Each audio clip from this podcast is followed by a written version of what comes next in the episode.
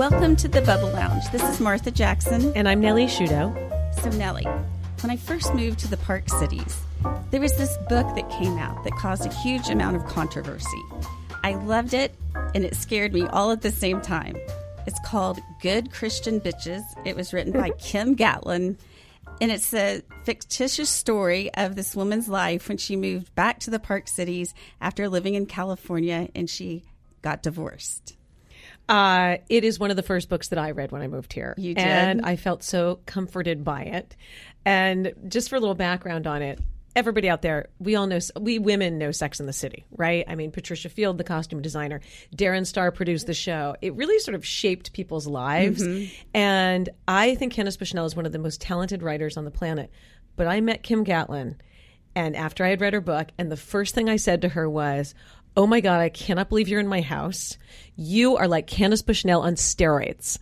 And I meant it. She's like, she's like funnier, like times 10 of a Candace Bushnell. And I just fell in love with her when I met her. And the book to me was something I needed to read because I felt so out of place. And it just helped me feel good about feeling out of place in the Park Cities. Well, she really tells it like it is, and she doesn't hold back, which is what I really liked about it. And it could, it should almost be required reading for when you first move here. It should be, and it makes you laugh at yourself too. Let, us put it that way, because you do realize we all fall into those categories. yes, everyone has their moments. Yes, exactly. So when we come back, guys, we're going to have Kim Gatlin, author of Good Christian Bitches, on the show. If you're a fan of the Bubble Lounge, then we have a very special offer for you. Send us a text message to 313131 with the word bubble and join our exclusive community of Park City's moms. Every week we send you a link to the latest episode of the show, but that's not all. If you send a text right now, we will also send you a link to our private online membership website. Our membership site contains tons of helpful recommendations for women in the park cities. So whether you want to find something interesting for the kids, get recommendations for the best services, or just hang out online with other moms like you, our membership site is the perfect place. And best of all, it is free to join. So take out your phone and send a text to 313131 with the keyword bubble, that's B U B B L E, and join us and your neighbors in the Bubble Lounge. Welcome back to the Bubble Lounge. We have today Kim Gatlin, one of my favorite writers in the world, and we are so excited to get started with all these questions we have for her. Kim, you are a girl who was born and raised in the bubble and then raised a family in the bubble. I did. And I'm assuming that you've been writing since you were young, even in your head, right? Not really. It's really funny. I was always a talker. I could always tell somebody off real well, or you know, if my friends had a problem, they'd call me and go, "What do I say to them?" You know, or they'd have me write an email for them or whatever. I knew I had a real talent for it when Larry Gatlin had me write a letter to Isuzu when the brothers got kicked out of a golf tournament one time, and Larry didn't think anybody can write but him. You know, I thought mm, I must really be onto something here. And my book started out as journaling. I was mm-hmm. journaling. And I just started laughing. The more and more ridiculous things that would happen during my divorce, the more that were gossip oriented, you know, the more I started telling my friends, I've got to change the names of these people in my journal because if I get hit by a bus or something, they're going to die humiliation, you know? and I was talking to a girlfriend one day and she said, you know, I'm just floored by the behavior of some of these good Christian women. And I go, you mean good Christian bitches? And we both just died laughing. And I was like, you know, I'm going to write a book one day and call it Good Christian Bitches. And of course, I didn't want to be one of those people who said they were going to write a book and didn't. So I did. okay, and speaking of that, because your mm-hmm. book and your show, your show was initially called Good Christian Bitches. It was. And then they changed it. How did that come about? All of a sudden, everybody's phones started blowing up going, Did you do that? Did you do that? Because ABC just decided to call it Good Christian Bells and didn't approve that with anybody. And we all hated it. We all hated the name. And so they changed it to GCB. But I don't know who to credit that with because nobody would admit it once they realized everybody yes. hated it. you know, I was like, I didn't do it. I don't know. Did you do it? Well, it just doesn't get the point across at all. Not at all, mm-hmm. you know. And the whole point was we all knew that person, but nobody was ever going to say it. You know, it was that thing that we all politely just didn't talk about, but everybody was acutely aware of it. Yeah, it's So- a little bless your heartish. Oh, right? real Little bless, your heartish, and God love them.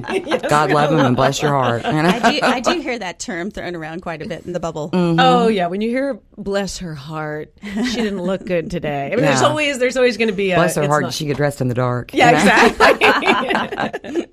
okay, so what was it like growing up in the bubble? It was so different than it is now. It was funny because I always knew I wanted to raise my children here because it's so unusual in the sense that it's very Mayberry esque, you know, kind of Mayberry on steroids because it's so unusual anymore to be able to have your children go to school with the people that they live next door to, you know, ride their mm-hmm. bike to school with their friends that they play with on the weekends and in the afternoons. And I just knew that it was real ideal for raising a family. But even when I came back, when I was in school, was the first year that they moved the sixth grade to the middle school, and that was huge. I mean, you would not believe the outcry. Those kids are too young to be around those children that are older. That's inappropriate. We really shouldn't do this whole middle school thing. Well, then by the time I got back, they had the fifth grade at the middle school. Mm-hmm. And, you know, when you've got one of each, a boy and a girl, you appreciate the fact that they don't want them wearing the shorts that their butt cheek hangs out the back of. Yes. You have a boy that's in sixth grade looking at that going, really? yes.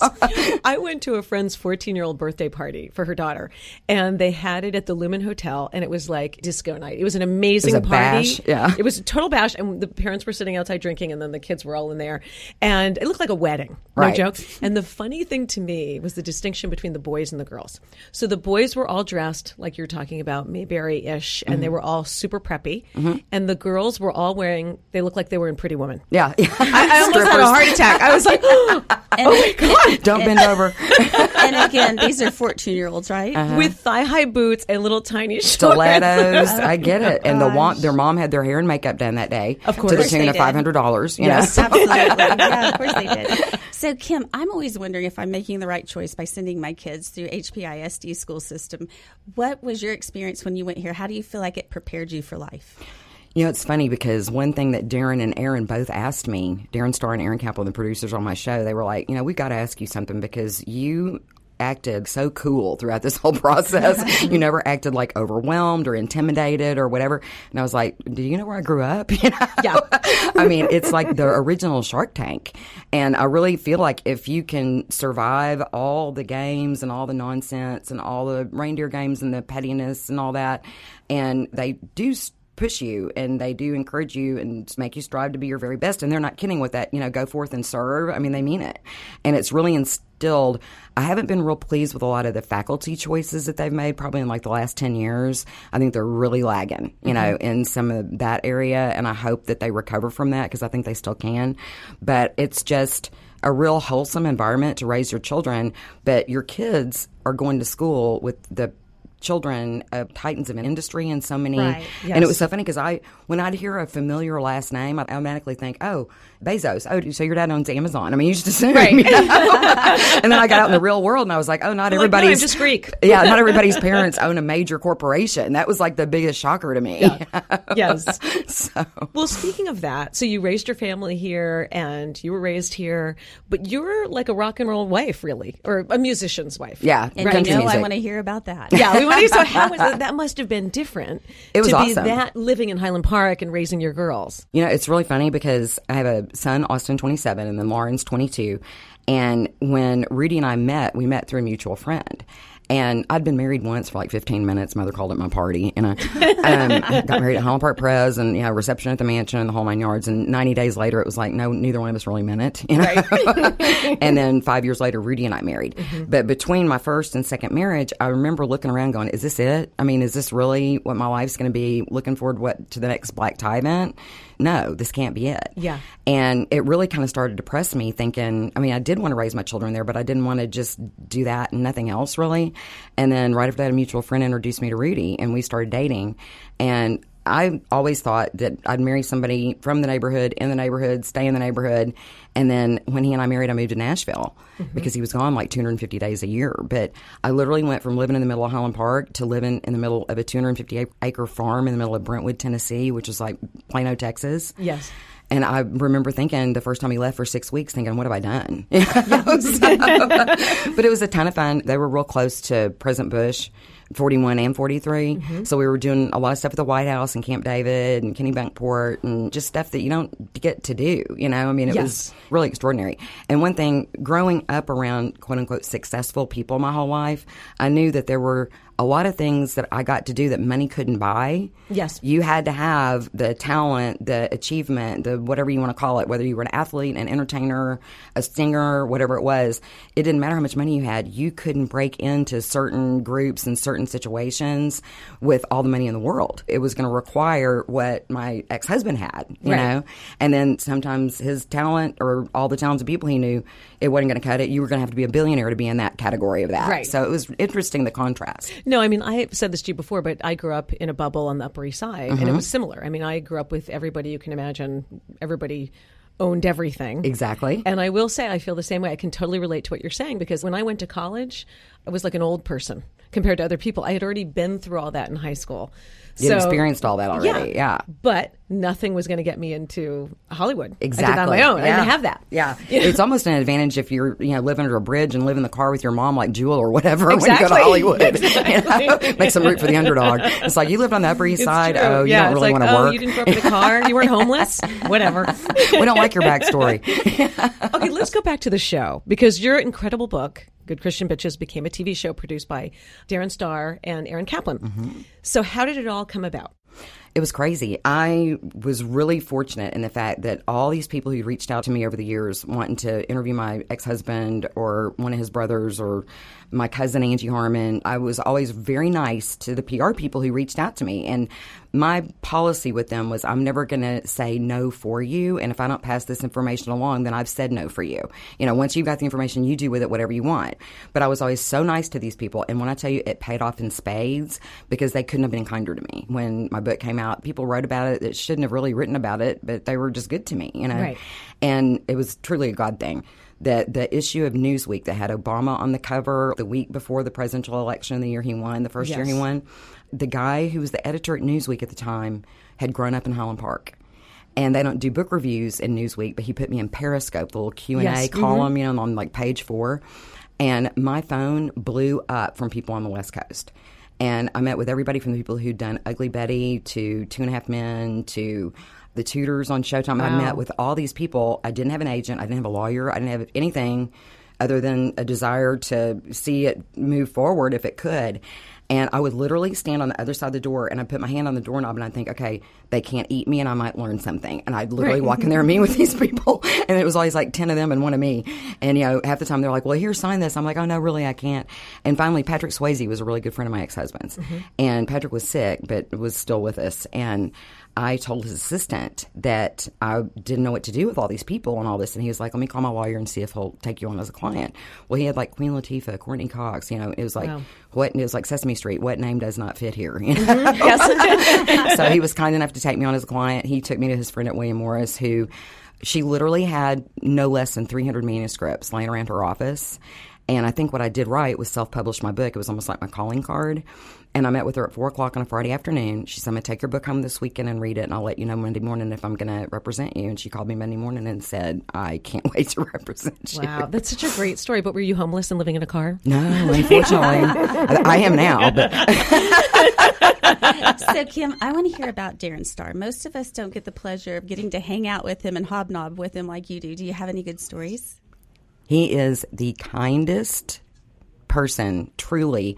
We had some trouble when my show got canceled that was like behind the scenes stuff that I still can't talk about only because he asked me not to. And I'm not kidding. And, you know, Darren's a powerful guy. He's an influential guy. He's a successful guy. And he really taught me a lesson about taking the high road, you mm-hmm. know, because that's just how he wanted it. And so I, however, wanted to take all my kids' giant Disney animals out to the gun range and blow them all up and put it on YouTube. and Darren wasn't having it. There's still time for that. yeah, exactly. It's not too late. Think I of still another have them. reason. They're Let's still go in do it attic. now, right, Martha? Does Darren Star know that I call you Candace Bushnell on steroids? I'm No, he saying. doesn't. But everybody's going to know one day because I've already got my family to agree they're going to put it on my epitaph and they're going to give you credit for it. Because I love that. That's my favorite thing anybody's ever called me. So there may be some people that don't know who Darren Star is. Can you tell us who Darren Star is? Darren Star was the creator of Sex in the City, but he mm-hmm. also came up under Aaron Spelling, the guy who did Dallas and Right. Dynasty and all those huge mm-hmm. shows. And he did Melrose Place. He did Beverly Hills 90210. He did tons of great shows. And so it was really funny because I met with him on a Thursday afternoon. I had a week of meetings, like five meetings a day by myself that William Morris had set up with me. And they always pitch it to their own clients first Right. to try to keep it in house. And there's a benefit to that. And Nellie probably understands it better than I do. But when everybody's with the same agency, it matters to them. Yeah. And at the time, Aaron Kaplan was Darren Star's agent. Now, Darren, he left William Morris. GCB was the first show that he produced because he always knew the real money was on the content side. Mm-hmm. And so, even though he had people who would murder him for his job for 15 years as head of television at William Morris, he left to go get into the content side. And he always has like 10 shows on the air at, at a time. So, it clearly definitely worked out for him. But I met with him on a Thursday afternoon. And when I was leaving, and he was asking me real questions. I knew he had read my whole book and not just the summary that the agency had sent around by the questions he was asking me. Mm-hmm. And I was so tired. He asked me this one question about a character, and he said, I can't think of her name right now. Well, I, I'd worked with a ghostwriter because I was really trying not to hand anybody their head in my book because I thought if I did, I wasn't any better than they were. So I had my ghostwriter name my characters, and I ended up changing most of them. And the original name for the character was Veronica, which I changed to Heather, mm-hmm. but I literally could not think of her name. To save my life, all I could remember was Veronica. And I thought, oh my God, this guy's to think I didn't write this book myself. and I said, oh my God, I go, I'm so tired right now. I can't even tell you my children's names. And he goes, I believe that. He goes, I've been trying to see you since Monday. And I was like, you have?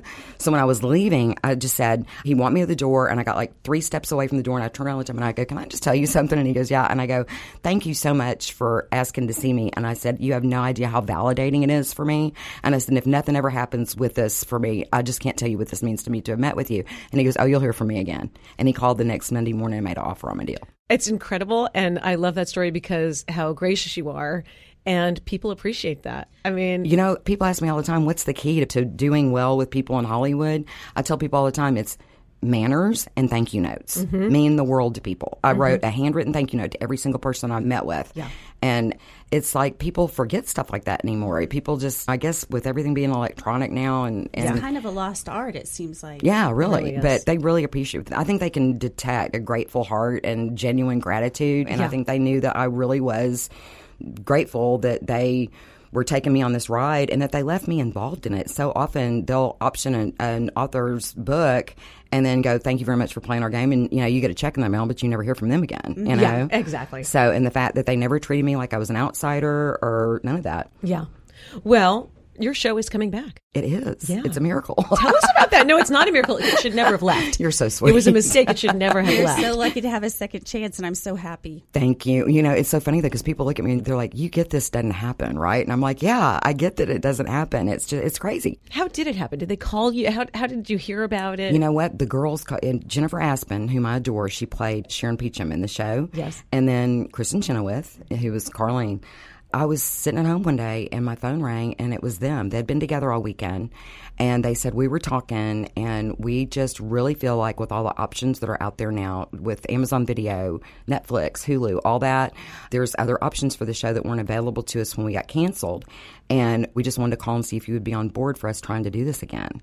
And I was like, okay, well, in the first place, I can die now because it's not like you're a bunch of out of work actresses. So I know you have such a heart for my girls, and I love that. Yes, you know? yes. And I said, you know, I'm all for it. Are you kidding? And they were like, okay, what do you think we should do? And I was like, I'm sitting in Dallas, Texas, and you're calling me from LA saying, what should we do? and I told him, I said, the last thing Aaron Kaplan said to me was, I hope our paths cross again and again and again. And I'd never heard that expression before, and I thought it was really cute. And I was like, why not call him and just make sure he meant it, you know? And sure enough, he did. And so he had that meeting with the guy at the CW, and they're going to cast it younger this time.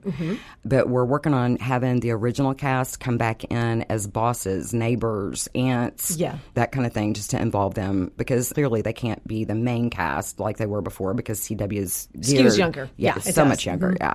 So and it's going to be shot in Austin, correct? in Austin, Okay. Texas, do you love it? I I think do. it's fabulous. I know I, do. too. I think it's great because Austin's kind of becoming a little bit like a, a little studio town. Well, and it's so much closer to Dallas, and you Yeah. know, you're familiar with that red eye flight from LA. Yes, I am.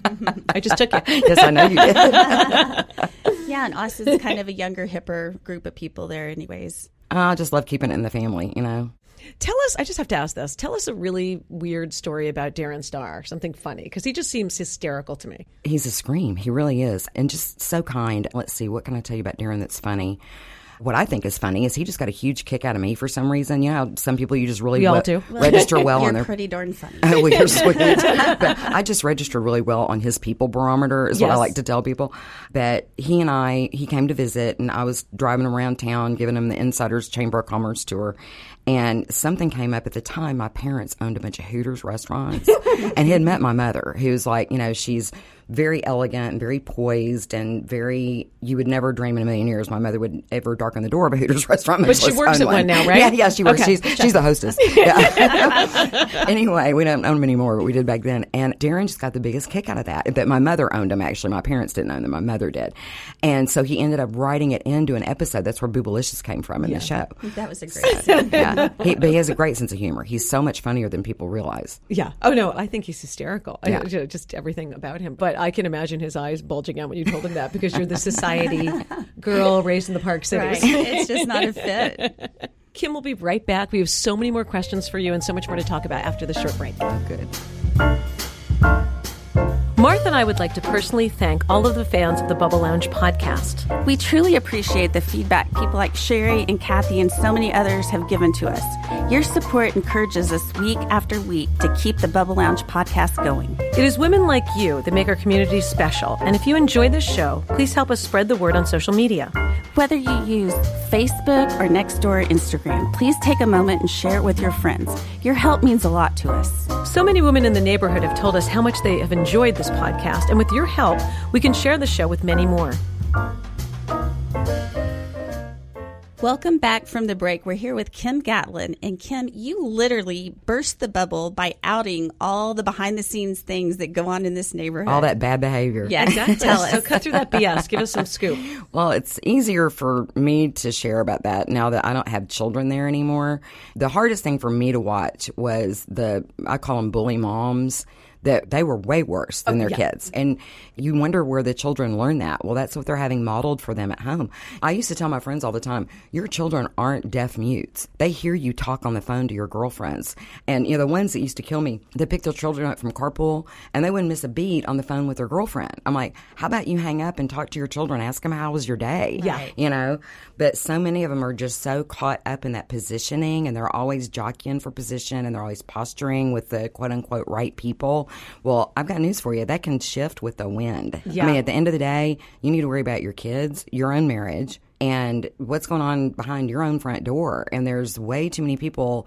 I hate to say this, but the problem is there's stuff going on behind their front door that they're hoping is never going to be found out. Mm-hmm. So they're always going to shine the light on somebody else and keep you interested in what's going on with somebody else. Mm-hmm. It's just a game they play.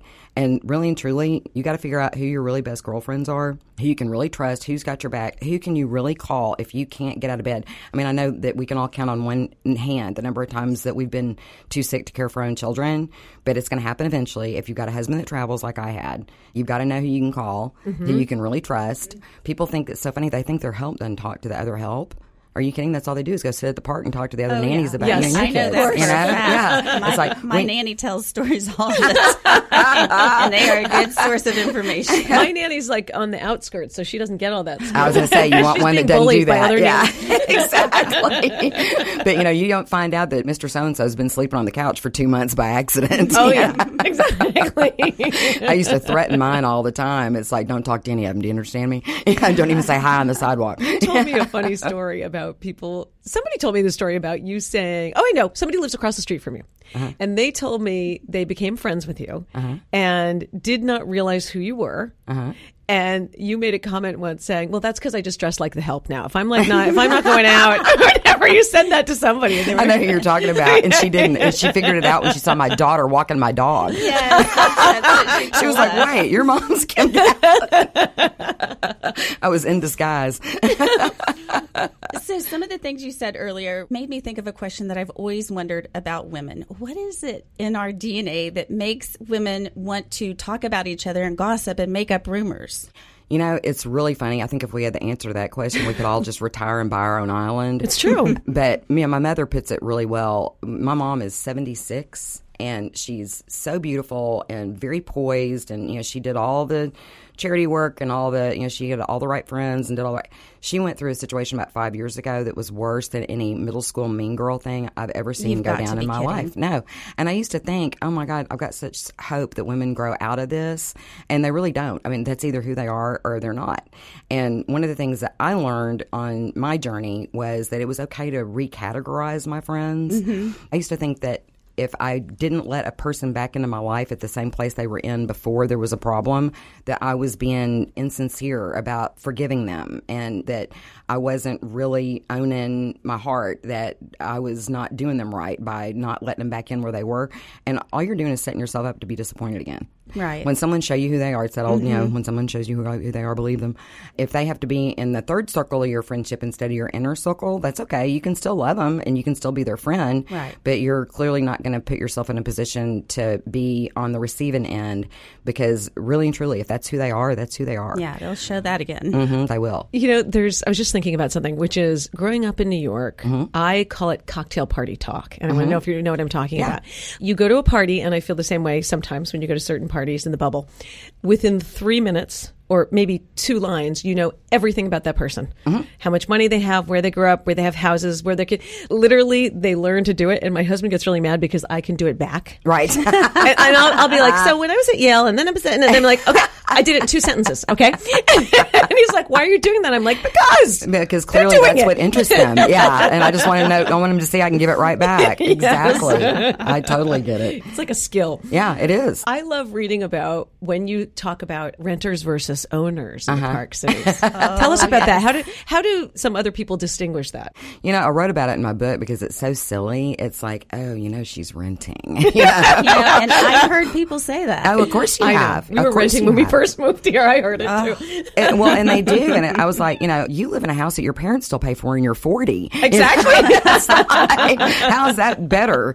I don't get it. You know? But I mean, it's just, there's all these rules. And then when you get that person at a cocktail party, it's like you can really stir them up by saying, yeah, and you wouldn't know a green street sign versus blue street sign conversation if you walked in the middle of it, you know, and they're kind of like, what? You know, you're like, okay, Highland oh, Park street Highland signs Park, are blue, okay, I had to think University Park are was green. following you. I knew what you meant. That's awesome. Martha was keeping up. yeah, no, they have the same thing. Kind of like in New York. It's I grew up in Park Avenue, so it's sort of like if you're on Park Madison or Fifth, you're over here. Uh-huh. If you're living on First Avenue, it's not the same thing. Oh, honey, can I just tell you, when I grew up here, if you didn't live between Preston and Hillcrest, you were in the ghetto section. Nobody cared that you were still in The Highland crack Park. house. Oh, I get yeah, that. I yeah, get that. exactly, exactly. I mean, you were truly in the ghetto section. And now they knock down a house every week and they build a, a big McMansion. Exactly, Yeah. exactly. Look, you mentioned rules, and I have seen it constantly. And I always said that somebody, and I think it's going to be Nellie and I, need to write the rule book of Highland Park because there's so many unsaid rules. How are you supposed to keep up with them, and how are you supposed to know what they are? Okay, I promised I wasn't going to do this. I'm going to tell y'all something that's been the biggest secret for years. Tell us. I was going to do it anonymously. I uh-huh. literally, the author of this book was going to be three girls in Nevada wine, and Yeah. I've been sober as a judge for 38 years. So who's going to think that was me? You know? And all my friends are like, Kim, this is in primary colors. It's so obvious. You know, your writing style and your humor is so obvious. You don't have to put your name on this. Everybody's going to know you did it. But so I've written this book called Bubble Wrap, and it's R A way. Yeah, uh-huh. and it's everything you need to know about living in the bubble. That's exactly what I think. That's want. And amazing. It's really ugly though. I've got, I mean, like sense of humor wise, Yeah, you know, yeah. it's kind of scathing in some parts. So now that I'm going to put my name on it, I got to lighten it up. But, I mean, everything from don't go to somebody's funeral you don't know, just so you can go back to the office and have people look at you and go, I should have known you know them. Yes. I mean, it's just yuck, you know. you know, and you know, leave your neighbor's husband alone. I mean, it's a, a big, beautiful world out there with billions of people. You don't need to sleep with your next door neighbor's husband, you know. And that happens so much because we're not trading up for double wides over here. The stakes are so much higher. Yes. So you run into that a lot, and it's really a problem because your children know that you're the lady that was sleeping with their dad when they were in the fifth grade. Yeah. you know? Or the tennis coach or the something. or, or his football coach. Yes. You know, I mean, oh, and you were getting more playtime. yeah, exactly. you what a t- coincidence. You took our gig, but This sounds like an amazing book, and I can't wait to well, read we can it. still do three girls in Nevada wine. Okay, It'll be us okay, three I like girls. that. You can be the other two girls. I need newcomers' perspectives too. Okay. You know, you're always new to the neighborhood, no matter if you've lived here 50 years. If you didn't grow up here, you're Yes, still new here. you're still yeah, an okay. outsider. Oh yeah. Mhm, yeah. It's like uh, going through rush. It's worse. Well, Kim, thank you so much for being on the show. you so we much for cannot having me. wait to see the new show. I can't wait to read you bubble wrap. yeah, I- seriously. come back. Come back and tell us about I'd that. love I to. know. Okay. I feel like we need to have a second session with you. It's been love it. so fun. Thank you. So that's been our episode of the Bubble Lounge. I'm Martha Jackson, and I'm Nellie Shudo. and we'll catch you next week.